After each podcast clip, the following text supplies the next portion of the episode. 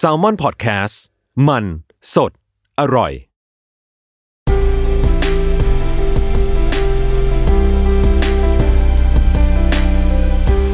อินเอียร์พ็อกเก็ตบุ๊กหลับตาฟังหนังสือ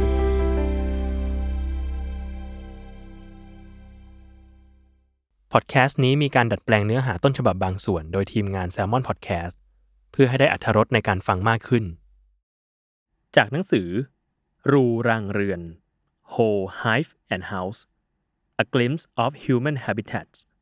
เขียนโดยยันยงบุญหลง บทที่ 11 People City and Energy คนเมืองและปัญหาของการตื่นนอนไปทำงานพร้อมกัน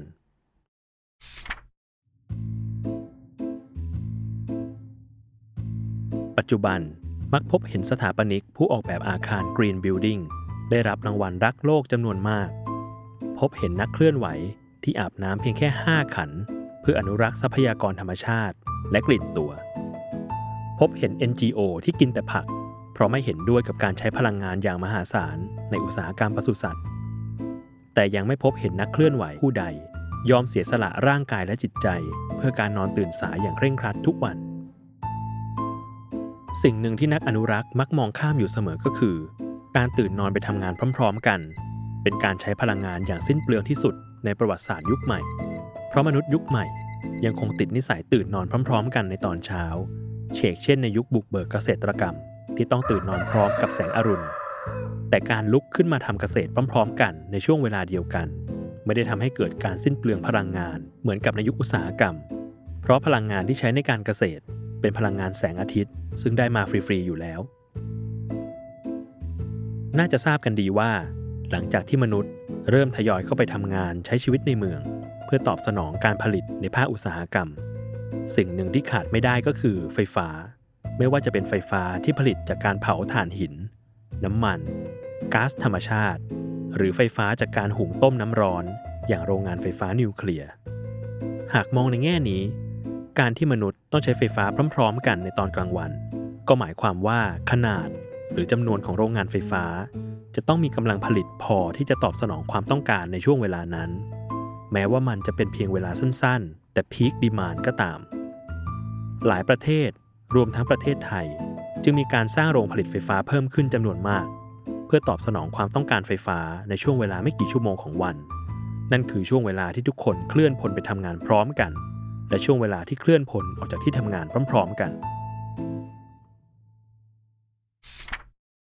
การคำนวณขนาดกำลังผลิตไฟฟ้าของเมืองเมืองหนึ่ง มีลักษณะเดียวกันกับการเลือกซื้อกางเกงยีน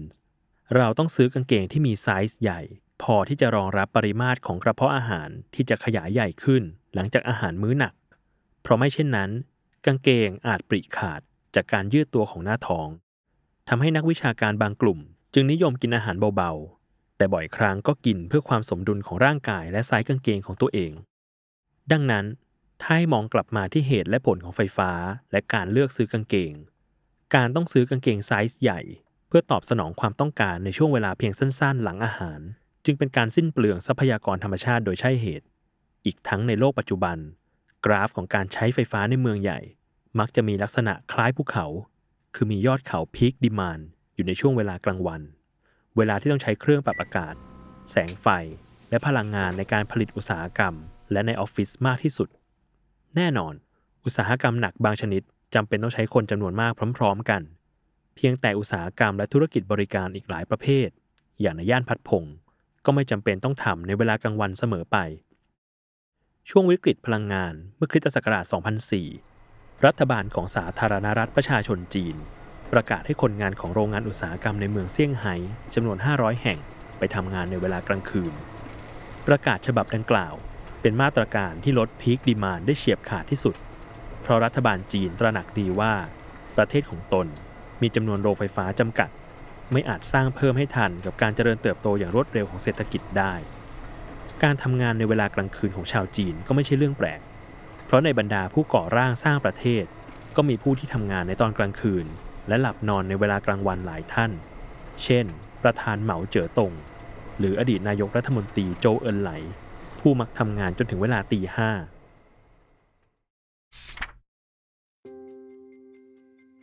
การที่มนุษย์ต้องเร่งรีบออกไปทำงานพร้อมกัน อาจเป็นสิ่งหลงยุคที่ยังไม่ได้ถูกคัดสรรออกไปจากความชินชา อย่างในประเทศเดนมาร์กมีกลุ่มนักเคลื่อนไหวจำนวนหนึ่งที่เรียกตัวเองว่า B Society พวกเขามองว่า biological clock หรือนาฬิกาชีวภาพของมนุษย์แต่ละคนนั้นไม่เหมือนกัน บางคนตื่นเช้าและนอนเร็ว บางคนตื่นสายและนอนดึก พวกเขาสังเกตว่า หากบังคับคนชอบนอนเร็วให้ทำงานในช่วงดึก คนเหล่านี้จะไม่สามารถทำงานได้เลย ขณะเดียวกัน หากเอาคนที่มีลักษณะนอนดึกและตื่นสายมาทำงานตอนเช้า พวกเขาก็จะไม่สามารถทำงานได้เช่นเดียวกัน ดังนั้น การเริ่มงานและเลิกงานพร้อม ๆ กัน จึงใช่ว่าจะทำให้การสื่อสารมีประสิทธิภาพเสมอไป ปัจจุบัน บริษัทระดับโลกอย่าง Google และ Apple จะให้พนักงานเลือกมาทำงานเวลาไหนก็ได้ เพียงแต่จะต้องมีผลงานแสดงให้เห็นว่าได้ทำงานอย่างสร้างสรรค์และมีคุณภาพ เพราะการสื่อสารส่วนใหญ่ในบริษัทยุคใหม่ จะใช้การส่งข้อความทั้งอีเมล หรือข้อความทางโทรศัพท์มือถือ ถ้าเป็นเรื่องด่วนมากจึงจะใช้โทรศัพท์ บริษัทนิวเซนผู้นำในการวิจัยข้อมูลสำหรับผู้บริโภคตั้งข้อสังเกตว่า การใช้โทรศัพท์ของมนุษย์ ลดลงอย่างน่าตกใจ คนส่วนใหญ่นิยมทำธุรกิจทางโซเชียลมีเดียผ่านอีเมล หรือส่งข้อความผ่านมือถือ มากกว่าการใช้โทรศัพท์พูดคุย เพราะโทรศัพท์นั้นอาจจะไม่สามารถเข้าถึงตัวได้ทันที ต้องถามอยู่เสมอว่าว่างคุยหรือเปล่า ถ้าไม่ว่างก็อาจจะต้องรอไปอีกครึ่งชั่วโมง ตามมารยาท เพื่อโทรศัพท์กลับไปคุยอีกครั้ง ทั้งที่จริง ๆ แล้ว ปลายสายที่โทรศัพท์ไป อาจว่างในอีก 5 นาทีหลังจากนั้นก็ได้ การส่งข้อความจากโทรศัพท์มือถือ จึงเป็นการสื่อสารที่ต่อเนื่อง และมีประสิทธิภาพมากกว่า เหมือนกับการที่ทุกคนเข้าทำงานในเวลา9โมงเช้าพร้อม ๆ กัน ก็ไม่ได้หมายความว่าพวกเขาจะสามารถสื่อสารกันได้ในเวลานั้นเสมอไป หากลองโทรศัพท์ติดต่อลูกค้า หรือเพื่อนคนใดคนหนึ่งตอนเช้าวันจันทร์ จะพบว่ามันยากลำบากมากที่จะเข้าถึงตัวคนนั้น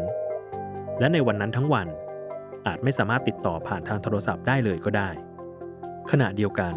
ถ้าเปลี่ยนลองเป็นส่งข้อความสั้นๆ ผ่านโทรศัพท์มือถือ จะพบว่าเพียงไม่กี่ชั่วโมงต่อมา อาจจะได้รับคำตอบจากบุคคลดังกล่าว ดังนั้น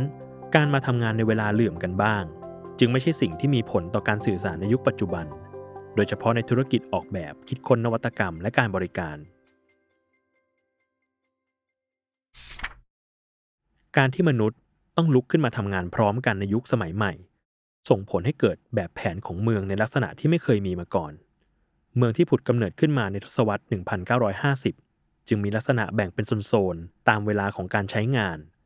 โซนที่พักอาศัยจะถูกใช้ประโยชน์ตั้งแต่เวลาประมาณ 1 ทุ่มถึง 7 โมงเช้า ส่วนโซนธุรกิจก็จะพลุกพล่านไปด้วยผู้คนในช่วง 8 โมงเช้าถึง 1 ทุ่ม หลังจากนั้น ทั้งโซนก็แทบจะไร้ร่องรอยของมนุษย์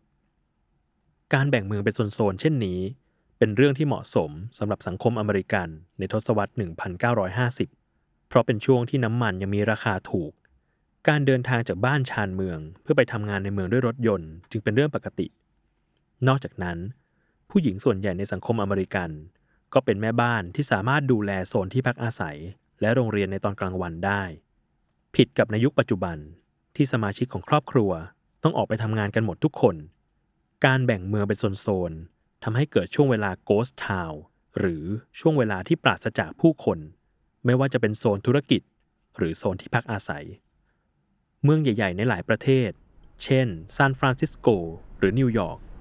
เราจะเห็นแนวโน้มของการออกแบบอาคารประเภทใหม่ ที่มีที่อยู่อาศัยปะปนอยู่กับสำนักงานและร้านค้า หรือเรียกการออกแบบประเภทนี้ว่า mixed use ซึ่งการออกแบบอาคารและเมืองในลักษณะนี้ จะทำให้ผู้คนสามารถทำงานได้ใกล้บ้าน มีความยืดหยุ่นในการเดินทาง และเวลาทำงานมากขึ้น ชั้นล่างของอาคารมักจะเป็นร้านค้า ชั้น 1-3 เป็นสำนักงาน และชั้นสูงขึ้นไปจะเป็นที่พักอาศัย การใช้ที่ดินในลักษณะ mixed use นั้น นอกจากจะทำให้เกิดการใช้งานตลอด 24 ชั่วโมงแล้ว ยังสามารถลดอาชญากรรมในเมืองได้อีกด้วย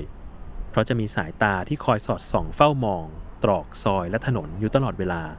ไม่มีเสี้ยวเวลาใดที่ปราศจากผู้คน เพราะในช่วงเวลากลางคืน ก็มีคนอาศัยอยู่ชั้นบน ช่วงเวลากลางวัน ก็มีคนประกอบธุรกิจอยู่ชั้นล่าง ลุงอัลเบโตจากสเปน กล่าวอย่างภาคภูมิใจในที่พักที่เขาอาศัยอยู่ในย่าน mixed-use แห่งใหม่ในซานฟรานซิสโกว่า พอกินอาหารเสร็จก็สามารถเดินกลับบ้านไปนอนได้ เพราะตัวเองชอบนอนกลางวันหลังกินอาหารมาก และกลับมาทำงานอีกครั้งในช่วงบ่ายๆซึ่งการทำแบบนี้พบว่า เป็นการทำงานที่ได้ผลดีกว่าการนั่งทำงานรวดเดียวทั้งวันอย่างแน่นอน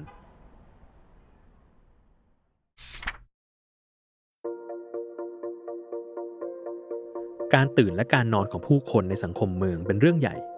เป็นเรื่องของการใช้ทรัพยากรและพลังงานจำนวนมาก การตื่นนอนไม่ใช่เรื่องเดิมๆที่ควรกระทำไปตามประเพณีโบราณ แต่ควรมีการศึกษากันอย่างจริงจังว่า ระบบของการตื่นเช้าไปทำงานพร้อม ๆ กันนั้น มีรากฐานมาจากที่ใด และควรปรับปรุงอย่างไร อีกไม่นานอาจได้เห็นนักเคลื่อนไหวสายพันธุ์ใหม่ ผู้เสียสละตื่นสาย เพื่ออนุรักษ์พลังงานและปกป้องทรัพยากรของโลก อีกไม่นานอาจต้องยืนตัวตรง เพื่อทำพิธีติดเหรียญกิติยศ ให้แก่นักเขียนขี้เมาหัวราน้ำผู้ตื่นนอนมาพร้อมกับกลิ่นบุหรี่ และแสงแดดยามเที่ยง ในฐานะที่คนอย่างเขา มีส่วนต่อการลดพีคดีมาน ของการใช้พลังงานในเมือง